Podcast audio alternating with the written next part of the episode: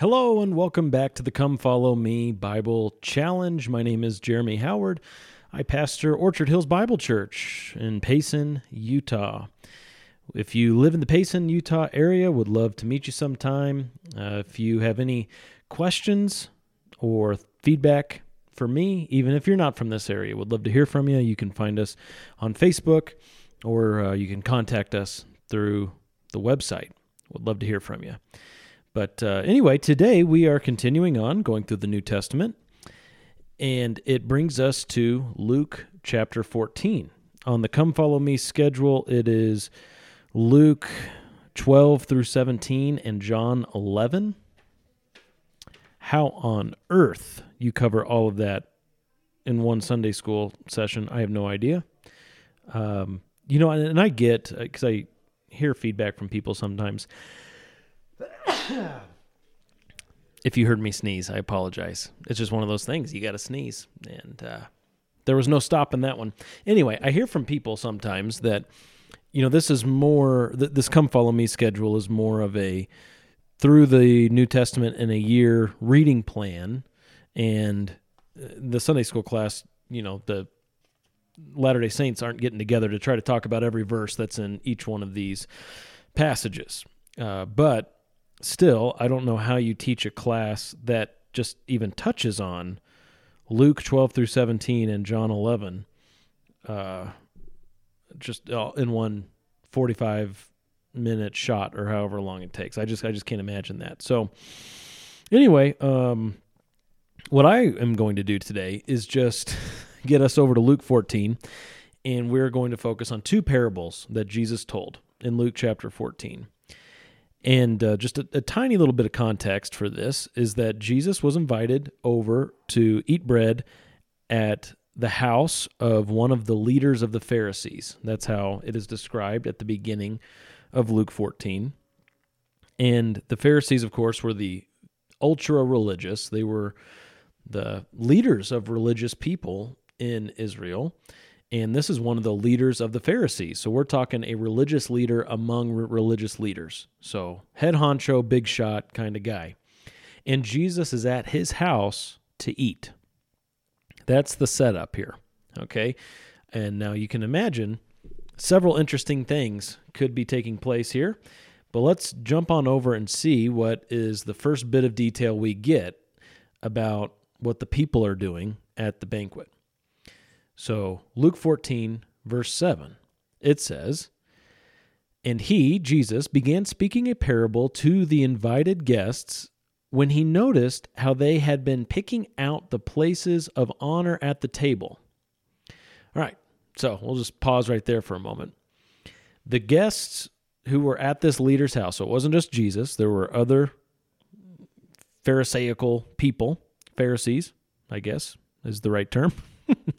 And and maybe they were leaders of the Pharisees also, uh, but they're invited with Jesus to this dinner or banquet, and uh, you have them fighting over seats because the closer you were to the host of the dinner, the more prominent of a role you appeared to have at the table. So you can kind of imagine everyone's kind of getting there and walking into the place where they're going to eat and probably not so subtly. I mean, it's it's probably not the same as like a Black Friday scene or the way it used to be on Black Friday where people just bust the door down. That's where that term doorbusters comes from, right? It's probably not quite like that. But at the same time, I'm sure it wasn't that subtle where they're like putting their cloak down or whatever um, in the in the seat, kind of reserving it for themselves making sure that they get a nice seat so they appear to be very prominent, honorable people among all of these prominent, honorable people. Which, of course, just boils down to fear of man, pride, worship of self, self exaltation. I mean, that's where all this kind of comes from. It, it comes from seeking to appear one way to everybody and not actually paying attention to the heart, how God sees you. God sees the heart. Man looks on the outside, but God sees the heart, it says in 1 Samuel. So it's ignoring that principle. which uh, of course happens in every culture in every generation you have that kind of stuff going on where people want to be thought well of by other people i actually see it in utah all the time. So that's the scene. And you, you throw jesus into the mix. Jesus is there and, and now you think okay how's he going to address that? Because luke is setting up this parable by saying jesus was observing this and now he goes to tell this parable. So let me read the parable in one shot and then we'll reflect on it. So, verse 8 Jesus said to them, When you are invited by someone to a wedding feast, do not take the place of honor, for someone more distinguished than you may have been invited by him. And he who invited you both will come and say to you, Give your place to this man. And then in disgrace, you proceed to occupy the last place. But when you are invited, go and recline at the last place, so that when the one who has invited you comes, he may say to you, Friend, move up higher. Then you will have honor in the sight of all who are at the table with you. For everyone who exalts himself will be humbled, and he who humbles himself will be exalted. And he also went on to say to the one who had invited him, When you give a luncheon or a dinner, do not invite your friends or your brothers or your relatives or rich neighbors. Otherwise, they may also invite you in return, and that will be your repayment. But when you give a reception, invite the poor, the crippled, the lame, the blind, and you will be blessed, since they do not have the means to repay you. For you will be repaid at the resurrection of the righteous. When one of those who were reclining at the table with him heard this, he said to him, Blessed is everyone who will eat bread in the kingdom of God. All right. So there's another parable Jesus goes on to share, but we'll pause there for the moment. Jesus doesn't just correct the attendees of the dinner who were vying for the best seat so they could, I don't know, puff themselves up, you know, stroke their own ego, build up their reputation among other people. He also goes on to correct the host because here the host, the leader of the Pharisees, he's inviting people who uh, are also prominent, maybe not as prominent as him, but also prominent, and they will return the favor by inviting him to whatever thing they got going on, and he will get the place of honor there. It's like this country club. You know, you just think of a bunch of rich people kind of like the uh, the caricature that we have of rich people country clubs in our minds, where people get together and they're all just talking about how great they are as they sip their martinis, and it's all about who you know and um, quote unquote networking, but basically using each other to get ahead. I mean, that's what this is, right? And again, this happens in all kinds of cultures, in all kinds of contexts, even in religions, it happens as it was happening in this religion in Jesus' day. And so Jesus is correcting such thinking really with with one verse that ties this whole parable together whether you're thinking about the guests needing to be corrected or the host himself needing to be corrected. Verse 11 is really the heart of all this. For everyone who exalts himself will be humbled, and he who humbles himself will be exalted. The idea here is don't go about exalting yourself as a man or a woman in the eyes of other men and women, but instead live a life that is set apart for God, doing life God's way, and entrust Him with the results. That's Jesus' idea here. These people were so caught up in how they appeared in the community. They were so caught up in making sure everyone knew that, you know, they were the religious elites who were to be respected and honored by all of society. They were to be catered to and served because they had earned the right for people to bow down before them, so to speak. Just very nasty stuff. I mean, this is just very, very gross. Man worship is all this is starts with them worshiping themselves and then demanding others to worship them also. It's gross. It's very, very gross. And so Jesus says, actually, instead of exalting yourself, how about you humble yourself in this life? And the promise is the one who humbles himself before God, doing life God's way, viewing the world God's way, believing the way God has instructed us to believe, behaving the way God has instructed us to behave, well, the promise is exaltation. And it's through humility, which is the exact opposite of what we think.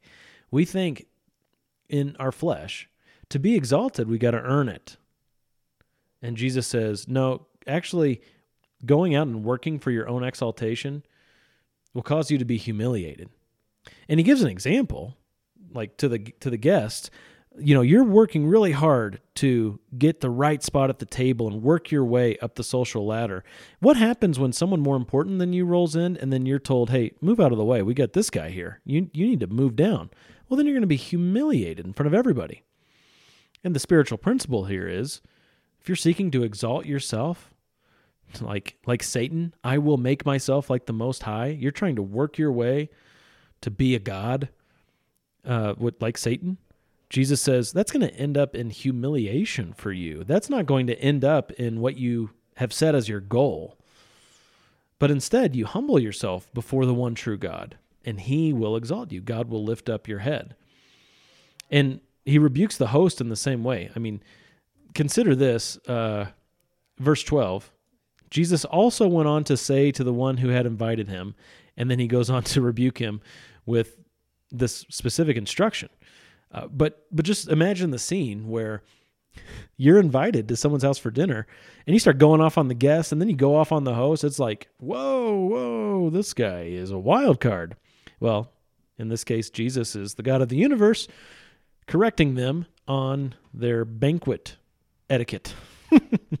and his instruction to the host is hey, you know, I can see the game you're playing here where everyone's scratching each other's back Everyone owes each other's favors. Uh, everyone owes each other favors. They're all trying to get ahead here. You're using each other as like rungs on a ladder. He says, How about you show your humility by instead of inviting people who can pay you back with their own fancy dinners and their own place in society where you can get a promotion through them in the community, how about you uh, take care of those who can't pay you back, like the poor, the crippled, the lame, and the blind? And by doing that, you will be blessed because they can't repay you. That's Jesus' teaching here. You will be instead repaid at the resurrection of the righteous. Jesus is correcting his this host's approach to quote unquote ministry or quote unquote caring for people or quote unquote religion and saying no you uh you're actually to make sacrifices that's the godly thing to do and that will lead to blessing. Uh, to which one of those, uh, not the host, but one of those uh, who was an invited guest responded, verse 15 Blessed is everyone who will eat bread in the kingdom of God. it's almost like, uh, did you not hear what Jesus was saying? And this is pretty common. You know, you're talking to somebody and you're actually giving that person some correction in his or her thinking based on what God has said. And you're trying to do it in love. You're trying to do it with humility. You're not doing it like, you know, hey, I, I'm right about everything and you're wrong about everything and we're at war or something. You know, some people think that's what religious dialogue is. But no, I mean, you're just having an honest conversation, human to human, and you're saying, look, this is what the Bible says. And you're trying to instruct this person to admonish this person, rebuke this person in a loving way from scripture. And that person just like kind of totally misses the point and tries to spin it to to say something that uh, is really a red herring. It, it's meant to sound spiritual. It's meant to sound like unifying, but it's really actually just missing the heart of what's being said. So Jesus is correcting the guest and the host and then one of the guests says, Oh, the kingdom of God, won't that be so great? Blessed is everyone who eats bread in the kingdom of heaven, the kingdom of God. Well, then Jesus responded to that with another parable. so let's read that too. The parable of the dinner. Verse 16 But Jesus said to him, A man was giving a big dinner, and he invited many. And at the dinner hour, he sent his slave to say to those who had been invited, Come, for everything is ready now. All right, so let's just pause real quick. It's a man giving a big dinner. So, probably another prominent man, somebody who has um, the means to throw a big dinner. Doesn't say exactly who this man is in the parable, doesn't give an exact reason, but he's thrown a big dinner and consequently invited many. You're not inviting just a couple people to a big dinner, you're inviting a lot of people to a big dinner. And so when the time came, he had a servant, a slave, go out and say to the invited guests, Hey, it's ready. Let's get this party started. All right, so that's the context for the parable. Verse 18 But they all alike began to make excuses. The first one said to him, I have bought a piece of land and I need to go out and look at it. Please consider me excused. Another one said, I have bought five yoke of oxen and I am going to try them out. Please consider me excused. Another one said, I have married a wife, and for that reason I cannot come. and the slave came back and reported this to his master. Then the head of the household became angry and said to his slave, Go out at once into the streets and lanes of the city, and bring in here the poor and crippled and blind and lame. And the slave said, Master, what you commanded has been done, and still there is room.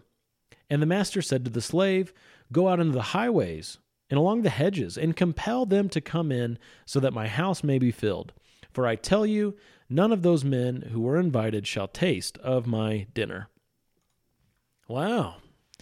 Well, another parable about a banquet or about a dinner, and another interesting principle.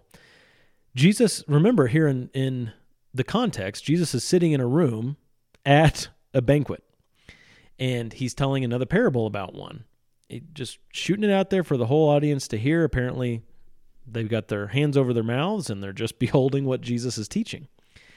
And he gives this parable with a very potent correspondence to what is happening. Because Jesus has made an offer to these people in the room. He came for the house of Israel, and uh, he offered them the kingdom. And yet that was rejected. Remember, uh, they rejected Jesus as their Messiah, and they eventually were yelling, Crucify him, as the Romans put him to death.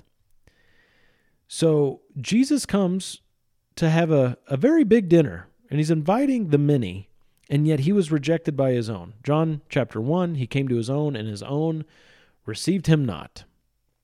That's the, the basic idea of what happened when Jesus went out to reach the Jews. They did not receive him. And so, what has happened is that Jesus has taken from them the kingdom and now he's building his international church. And he's gone out, as it were, to the lame, the poor, the beggars, and he's called them into his kingdom. The uh, adjectives are not adjectives, the types of people, the nouns, they're not adjectives, but the types of people that the slave was to go out to after he was rejected uh, by the invited guests. It says in our passage here he was to go out into the streets for the poor, crippled, blind, and lame. And then, when there was still room, he went out to the highways and along the hedges and compelled people to come in that his house would be filled. So that is essentially the idea of what God is doing among the Gentiles. He has gone out to those who were far from God, outside of the covenants of God, outside of uh, the hope of God, without hope in the world. He's gone out to the Gentiles and he's called them to come in. Now, of course, there are some Jews who have believed in their Messiah, but it's a very small number, so that it could generally be said that the Jews rejected their Messiah. And now God has made one new man, bringing both groups together. This is Ephesians chapter 2. Jew and Gentile are one in Christ, and God is building his church. Now, uh, there's a lot more to be said about all that, but that's enough for today. That's what God has done. And Jesus here is just telling these people basically to their faces through this parable that they've rejected him and he's going to be saving others, bringing them into God's house. Wow. uh, that is that is pretty uh, harsh, isn't it? That's pretty devastating. If they grasped the meaning of this parable, which I'm sure most, if not all of them, did not, that is that is devastating. Why did they reject their Messiah? I mean, if you think about the parable, the slave went out and said to the invited guests, those who knew the dinner was coming, he said to them, It's now's the time. Let's go. Let's do this. And they had all these excuses. Well, in the same way, the Jews knew this time was coming. Jesus was prophesied over and over again in the Old Testament. They knew Messiah was coming. They, there was an expectancy for Messiah. And yet, when he arrived, it's almost like they got cold feet. You know, if we're thinking about the parable, it's like these invited guests got cold feet. They, they didn't want to cling to Jesus. They the Jews didn't want to go to their Messiah, just like the guests didn't want to go to the dinner all of a sudden. How could this be? Well, it has to do with worldly thinking, doesn't it? It has to do, again, with the pride of life. It has to do with a lack of perspective of what is important. People like those in this parable who rejected the dinner can get so sidetracked by the things of life that actually don't really matter. They can be just so distracted by the cares of the world that they miss their opportunity to have eternal life. They can be so distracted by their own flesh that they miss caring for their own soul. And this is just a very, very sad reality. People will reject the offer that God gives them in exchange for temporary, fleeting, fleshly satisfaction. That's the struggle that we're in in this in this world. Those of us who are Christians, when we try to communicate the gospel to these people, it's like the good news falls on deaf ears. They don't even understand what makes this news so good. Especially if we're in like a rich country as we are or a rich state as I am people have their stuff. People are distracted by their stuff. They've got their campers and their four wheelers and their snowmobiles and their boats and their plans for this, that, and the other thing. And life's just so busy, busy, busy.